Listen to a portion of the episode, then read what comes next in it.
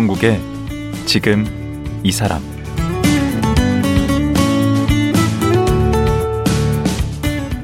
안녕하세요. 강원국입니다. 봄은 왔는데 봄의 포근함이나 따뜻한 기온을 느끼기가 어려운 시기입니다.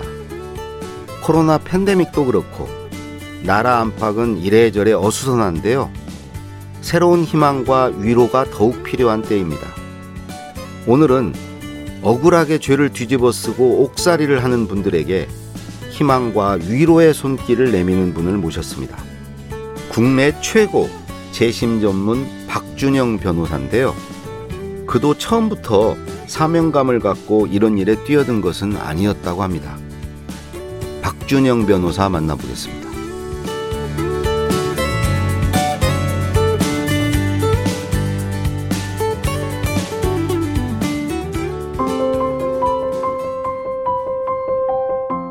박준영 변호사는 해남 땅끝에서 배를 타고 30분 들어가는 섬 노화도에서 자랐습니다. 노화중학교를 수석 입학했고 노화종합고등학교를 졸업했습니다. 1997년 서울 신림동 고시촌에서 고시 공부를 시작. 2002년 제44회 사법시험에 합격했습니다. 2008년 수원역 노숙소녀 살인사건의 국선 변호인을 맡으면서 세상에 알려지게 됐습니다. 삼리의 나라 슈퍼 3인조 강도 치사 사건, 약촌오거리 살인 사건 등의 재심을 변론해 무죄를 이끌어냈습니다. 지난해에는 1990년 낙동강변 살인 사건 가해자로 몰려 옥살이를 한 최인철, 장동익 씨의 재심을 맡아 무죄를 이끌어냈습니다. 쓴 책으로는 우리들의 변호사가 있습니다. 박준영 변호사 나오셨습니다. 안녕하세요. 네, 안녕하세요. 그 앞에 국내 최고 재심 전문 변호사 이렇게 이제 다들 그렇게 얘기하잖아요. 예. 부담되죠. 근데 재심 변호사가 우리나라에 그 전문으로 그것만 하는 분이 몇 분이나 있는 거예요? 전문으로 하는 분은 없죠. 그냥 혼자 하고 혼자가 최고라고 그러시는 거네. 저도 제가 먼저 제 스스로 재심 전문 변호사라는 별칭을 붙이진 않았고요. 네. 어떤 기자분께서 음. 그렇게 불러주셔서 그게 음. 이제 어느 순간 어느 시점부터 굳어지는 것 같다는 느낌이 듭니다. 음. 근데 이제 네. 재심이라는 네. 게 뭐죠? 판결이 확정되면 다시 다툴 수 없는 게 원칙입니다. 하지만 그 판결에 어떤 중대한 오류가 있는 경우에도 다툴 수 없게 하는 건 정의가 아니잖아요. 그래서 그렇죠. 예외적인 경우에는 정의를 위해서 네. 그럴 때는 다시 재판하자. 네. 그게 재심입니다. 그럼 그 재심을 지금까지 몇 건이나 맡으셨어요? 제가 재심을 통해서 무죄를 받은 사건은 몇 건 안 돼요, 사실요. 음. 열 건이 안 됩니다. 어, 그래도 큰 거지. 몇 건이 안 되는데도 워낙 이제 그 이게 드물다 보니까 음. 그래서 이제 주목해 주시는 것 같고 음. 또잘 알렸죠. 뭘 알려 알려진 거겠죠. 근데 어쨌든 음. 막 정의와 희망의 아이콘이 되셨어요. 길거리에 뭐 사람들 또 알아보고 뭐 예, 그러시죠. 여기 오늘 또 들어오는데 네. 앞에서 또 알아보시는 분 계셔요. 또 깨알같이 또 알아본다고. 음, 네, 알아보셔가지고 그 즐기시죠. 저는 즐기는데. 사실 한때는 많이 즐겼는데 요즘에는 네. 부담도 많이 되죠. 네. 왜냐하면 알려진 이미지가 좋은 일 한다라는 이미지로 음. 알려져 있다 보니까 뭐 말과 행동의 어떤 이런 제약과 부담이 상당히 크죠. 어. 무단횡단도 요즘 안 한 지 오래됐습니다. 그러면 다른 일반 무슨 사건 이런 건 수임은 이제 못 하시는 거예요? 맡기려고 의뢰를 하시는 분들은 상당히 많습니다. 그렇겠죠. 이제 그렇게 제가 돈 들고 오시는 분들 사건을 네. 할 수는 없는 상황입니다, 사실. 그러면 재심은 음. 돈을 안 받으시잖아요. 음, 일단은 지금까지는 의뢰 받으면서 돈을 음. 받은 적은 한 번도 없고요. 어. 다만 최근에 이제 경제적으로 좀 어려운 상황이 음. 왔어요. 그래서 음. 최근에 무죄 판결을 받은 사건 중에서 음. 낙동강변 살인 사건의 당사자분들 두 분이 보상금 중에서 상당히 많은 금액을 주셨습니다. 어. 그래서 돈 안 받고 재심한다라는 얘기는 이제 더 이상 들을 수 없는 다만 어, 무죄를 받기까지는 돈 안 받는다. 그 음. 기존은 끝까지 유지하고 가려고요. 음. 그리고 또 돈이 있는 사람들은 음. 능력 있는 변호사한테 맡기면 되는 거예요. 근데 음. 저는 어쨌든 여러 가지 이유로 변호사를 구하기 어려운 사람, 억울한 음. 사람을 사건을 해야 된다라는 생각은 끝까지 가져가려고 합니다. 그러면 어쨌든 그 돈을 안 받고 재심을 하면 네. 그 경제적으로는 어떻게 해결을 하세요? 그래서 한동안 사실 광, 강연이 이제 주 수입원이었습니다. 우리 교수님께서도 여기저기 저를 추천해 주셔가지고 아, 제가 여기 나온 이유 중에 하나거든요. 네. 앞으로도 계속 추천 바란다는 그런. 많을 때는 얼마나 하셨어요 강의? 강연 한 달에 많을 때는 진짜 수십 건씩 했습니다. 수십 건씩. 네, 수십 건씩 했어요. 요즘 근데 요즘에는 코로나 때문에 네. 1, 2월 거의 없었고요. 그렇죠. 3월부터 이제 몇 건. 어. 아직도 이제 사실 가물다고 할 수 있죠. 아니 워낙 TV에 막 나오시고 그래서 네. 그 사람들이 저 강연 요막 많이 그 요구할 것 같아서 아마 안 부르시는 분도 그런 것 같아요. 부르시는 분도 있을 거예요. 근데 되게 싸거든요. 예, 되게 그냥, 싸죠. 그냥 아무나 부르면 가거든요. 예, 맞습니다. 그러니까 이 방송 들으시면 그냥 어 아무나 예, 박준영 예. 변호사 필요하면 그렇게 뭐 예. 시간이 없, 뭐 귀중한 시간을 내서 왔다 뭐 그것도 아닌데 의외로. 뭐 예. 예. 불러주시면 갑니다. 그리고 또 뭐 강연료 협상 한 번도 해본 적 없습니다 아직까지. 그죠? 예. 요구하거나 그러지? 예, 없습니다. 예. 주신 대로 통장이 찍히는 거 보고 많이 놀라기도 하고 서운하기도 하고. 서운한 경우가 더 많을 것 같은데. 아, 꼭 그렇지는 않습니다. 네. 제 수준을 아니까. 아, 아니요. 의외로 본인이 생각하는 것보다 네. 지금 밖에서 평가는 좋아요. 그렇습니다. 그게 지금 이제 굉장한 부담으로 작용할 거예요.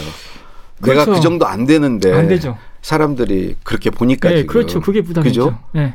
제가 느껴봐서 알아요. 근데 우리 재심 얘기 좀 더 하죠. 네. 그 재심 걸좀 네. 청구를 해달라고 네. 요청이 오는 사람들이 많죠. 너무 많죠. 방문하시는 분들 또 SNS, 음. 전화, 메일 편지, 음. 교도소에서 편지는 끊이질 않고 오고 있고요. 그래서 정말 너무 많습니다. 그 억울한 사람들이 그만큼 많은가 봐요. 음, 억울한 분들도 그 중에 이제 상당한 비중을 차지하겠지만 또 어, 저를 이용하려는 분도 계시겠죠. 어. 어, 억울하지 않으면서 음. 뭔가 재심을 통해서 뒤집으면 예. 이제 네. 그 보상 배상 막 이런 거 받고 그러면 그런 거를 이렇게 나름대로 이렇게 선별하는 기준이나 이렇게 안목이 있으신가 봐요. 어, 편지만 봐서는 알 수 없고요. 네. 판결문도 보기도 하고 또 직접 만나러 가기도 합니다. 음. 만나서 얘기를 나누, 나누면서 느끼는 부, 분도 있고요. 어. 그러면 또 안 자기 안 들어준 사람한테는 또 원망을 살 테고 네 맞습니다. 보통 일이 아니네. 그래서 가장 걱정하는 부분은 저를 희망으로 생각하시고 다가오시는 분도 참 많은데 네. 제게 도움을 받지 못하면 네.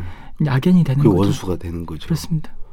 어. 피해 다녀야 되고. 근데 들어줄 수 있는 사람은 그게 많지 않잖아요. 네, 맞습니다. 재심 이고 하려면 기간이 오래 걸리지 않아요? 한 건이? 네, 대충 없습니다. 그래도 음. 뭐 1, 2년 내에 해결되지는 않는 것 같아요. 그렇죠. 그렇게 되기에는 1, 2년 안에 해결되지는 않습니다. 음. 지금까지 그러면 재심한 건 다 전승입니까? 지금까지는 그랬습니다. 어, 그래요? 아니 또 될 만한 사건 한 거죠. 되는 것만 골라서 뭐 그렇게 보시는 분도 계시는데 아 그건 부정할 수 없는 것 같아요. 그 되는 걸 골라낸 것도 네, 그거 대단한 거 아닙니까? 될 만한 사건, 네. 가능성 있는 사건을 네. 진행한 건 맞아요. 네. 왜냐하면은 재심이라는 것은 기각돼 버리면 동일한 사유로 다시 청구 못 합니다. 그래서 어. 한 번에 진검 승부라고 할 수 있거든요. 어. 판결이 확정된 사건을 뒤집는다라는 것이 굉장히 또 어렵기도 하고요. 근데 저는 이걸로 어떻게 해서든 제 존재감을 드러내려고 했기 때문에 음. 더 절박하게 다가섰고 음. 그게 어찌 보면은 지금까지 성과를 낸 하나의 힘이었다고 저는 생각합니다. 음. 그 재심하기 전에는 이제 국선 변호 하셨죠. 또 국선 변호가 이렇게 재심을 하게 되는 음, 계기도 된 맞습니다. 거죠. 맞습니다. 그러면 더 이제 거슬러 올라가서 네, 그 전에는 네. 사법고시에 됐을 거고 네. 네, 사법고시 되기 전에 또 어린 시절은 음. 그 섬에서 태어나시 잖아요. 예, 뭐 얼굴은 도시에서 자랐을 것 같아요. 그거 유머 코드로 자꾸 쓰시는데 예. 그거 안 먹힌다니까. 그게 많이 웃으시던데. 강의 가서 그거 누구도 그렇게 도시 사람으로 안 봐요. 뭐 벌써 얼굴이 뽀얗고 어, 하얀 피부. 전혀 뽀얗지 않은데 어쨌든 태어나신 데는 어디죠? 사실 태어난 건 목포라고 저는 들었어요.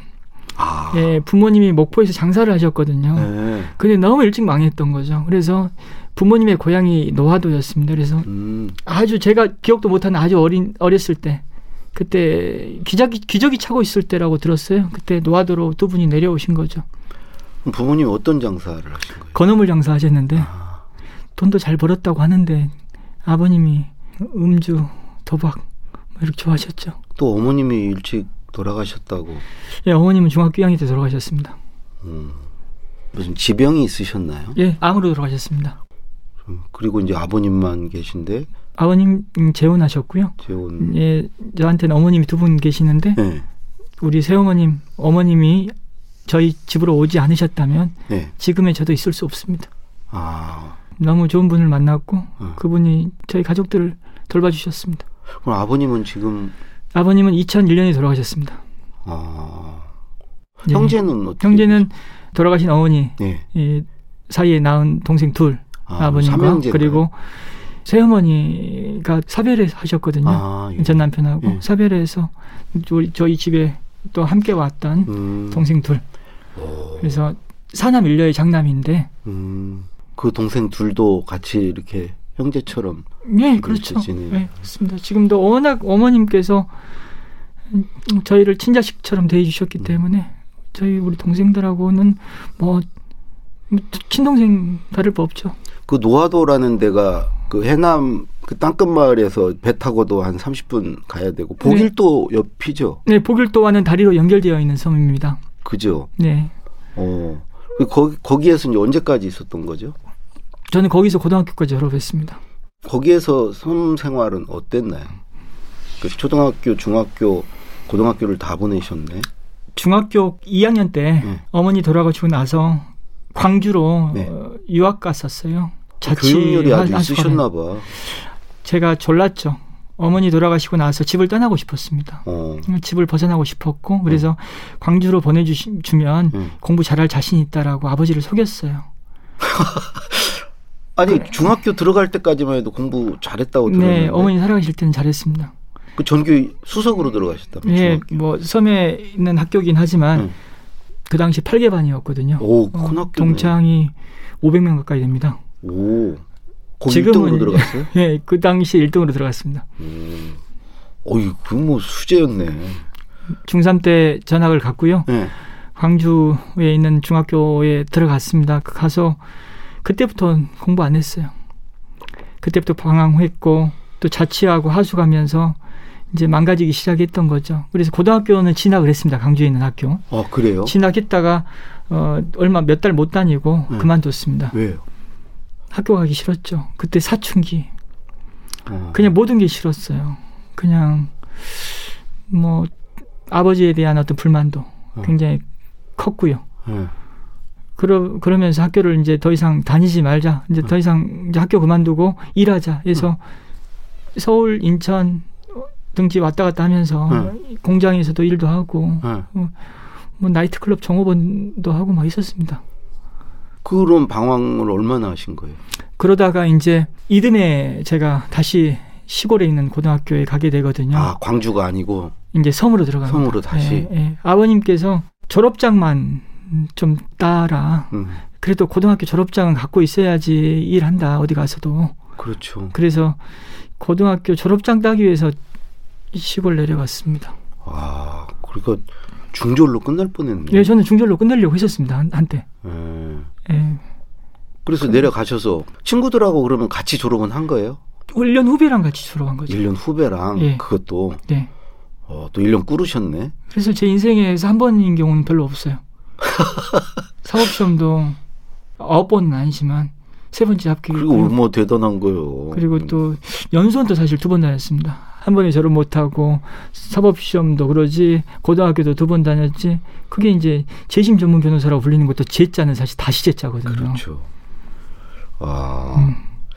그러면 네. 이제 대학을 가긴 가셨죠. 목포대학교에 진학은 했습니다. 음.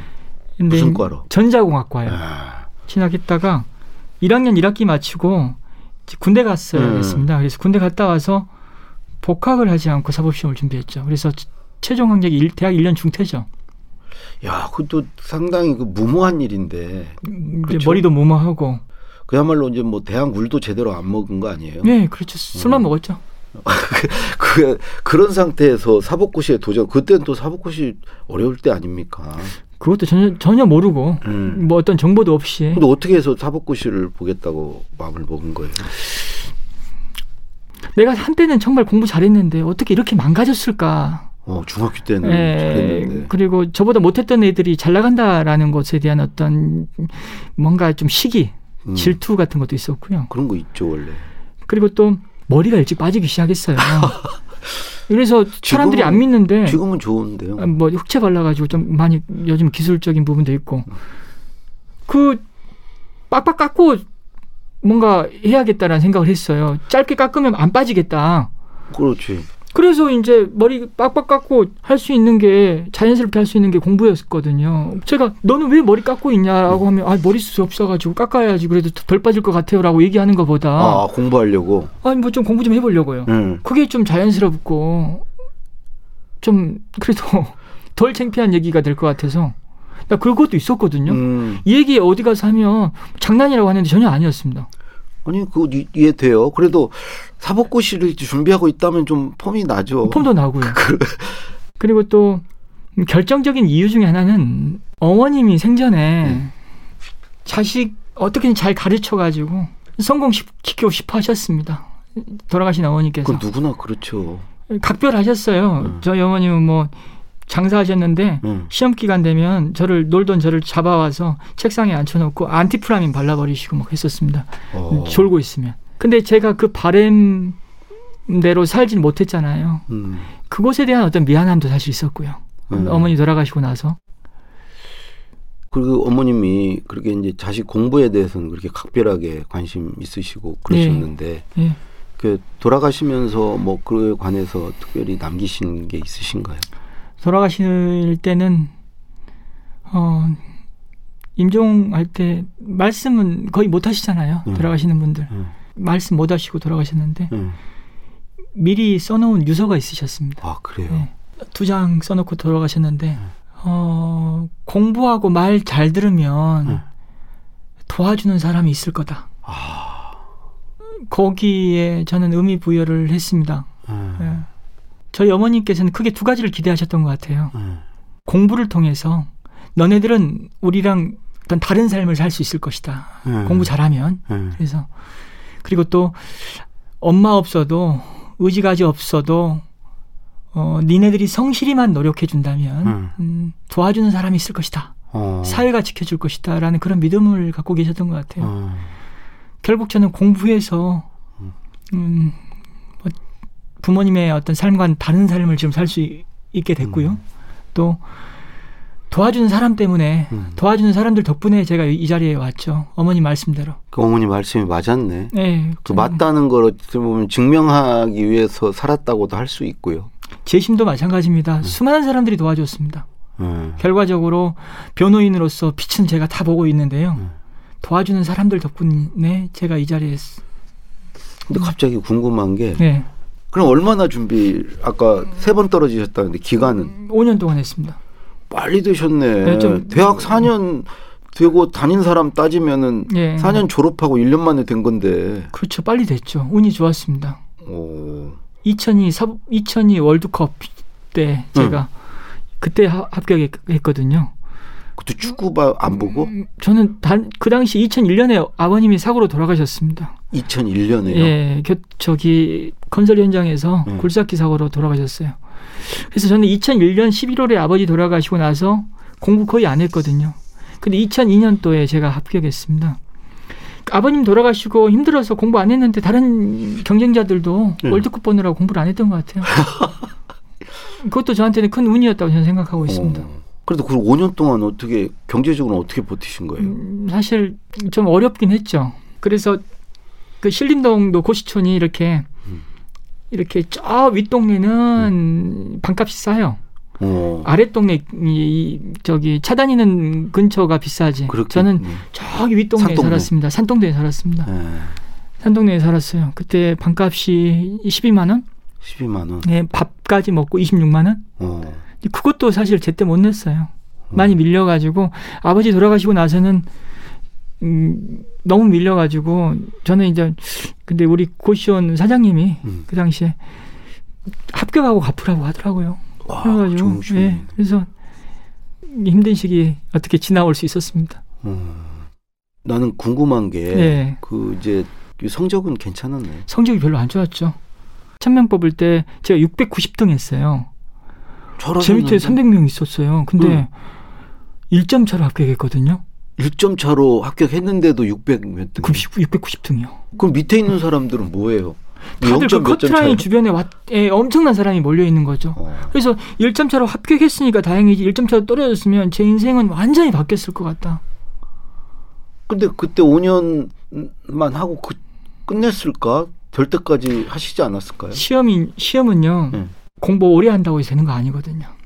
아 그러면 그때 안 됐으면은 그러니까 안 됐으면 저는? 이제 안 됐을 거라고 생각해요. 그때 1점 차로 됐으니까 제가 이 자리에 있는 거지 안 됐으면 어디 진짜 50세 군데 교도소 있거든요. 어디에 가 있을 수도 있다는 생각해요. 음. 왜냐면 욕심이 많으니까 음. 욕심을 어떻게 채우려고 했을 것 같아요. 근데 합법적인 방법으로 안 되면 음. 나는 바로 탈법, 불법 고민했을 것 같아요.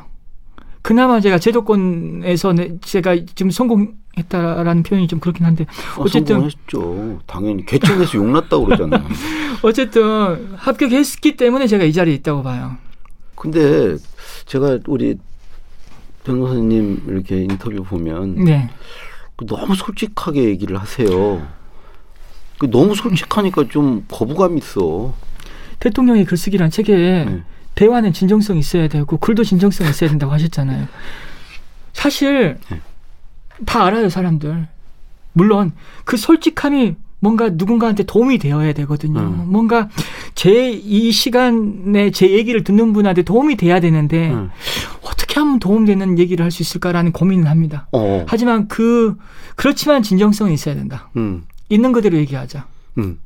그래서 솔직해서 어떤 도움이 되, 됩니까? 우리 저 같은 얘기. 놈도 네. 정의나 어떤 뭐 그런 아이콘 얘기하시는데 네. 집에서는 정말 밖에서 좋은 얘기 들으면 뭐 하냐고. 음. 집에서 엉망인데. 그렇지. 그런 얘기도 솔직하게 얘기하고 싶어요. 왜냐 음.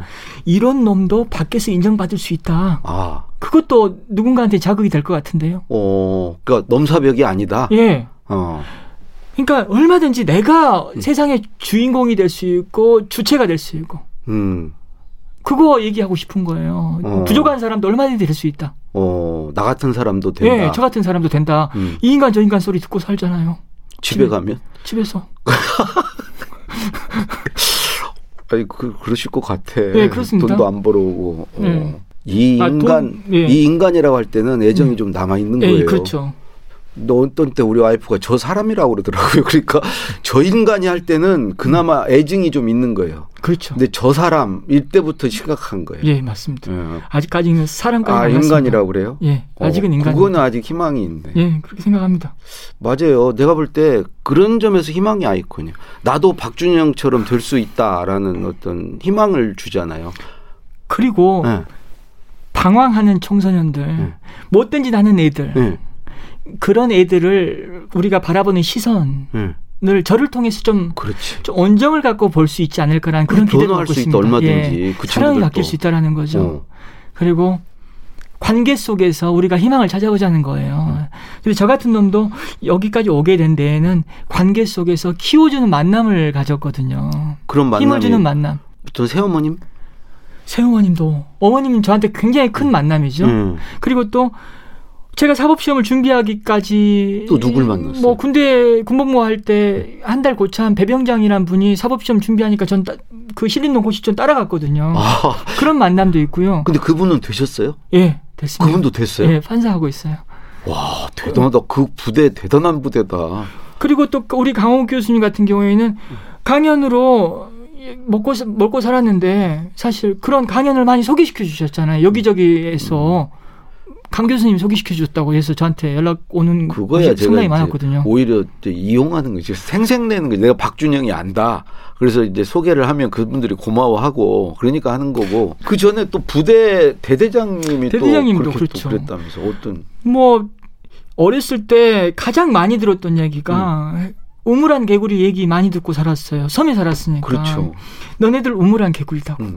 근데 저는 그 말의 의미를 쉽게 좀 느끼지 못했습니다. 음. 근데 군대 가서 아 우물한 개구리였구나. 음. 저는 운전병이었어요. 음. 한달 저기 대대장님 차를 운전했었는데 음.